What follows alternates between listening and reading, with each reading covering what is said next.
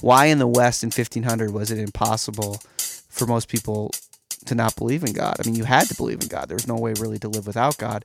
And in a short 500 years later, um, it's actually quite the quite the opposite.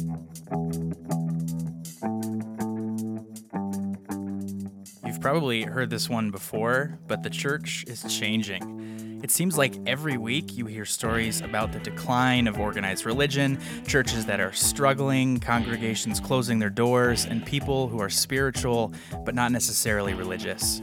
Andy Root is a writer, professor, and theologian who has spent the past few years asking this question What does it mean to be the church in a secular age?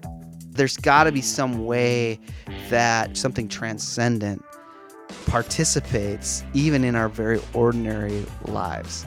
And I think that becomes a challenge is how do you do that? Because you didn't have to make that, you didn't have to necessarily make that case if you're living in 1492. So I just think that unless we get back to some kind of sense of divine encounter, some kind of sense of making a case that even in this secular age, there's a, a kind of sacramental reality, then we're lost.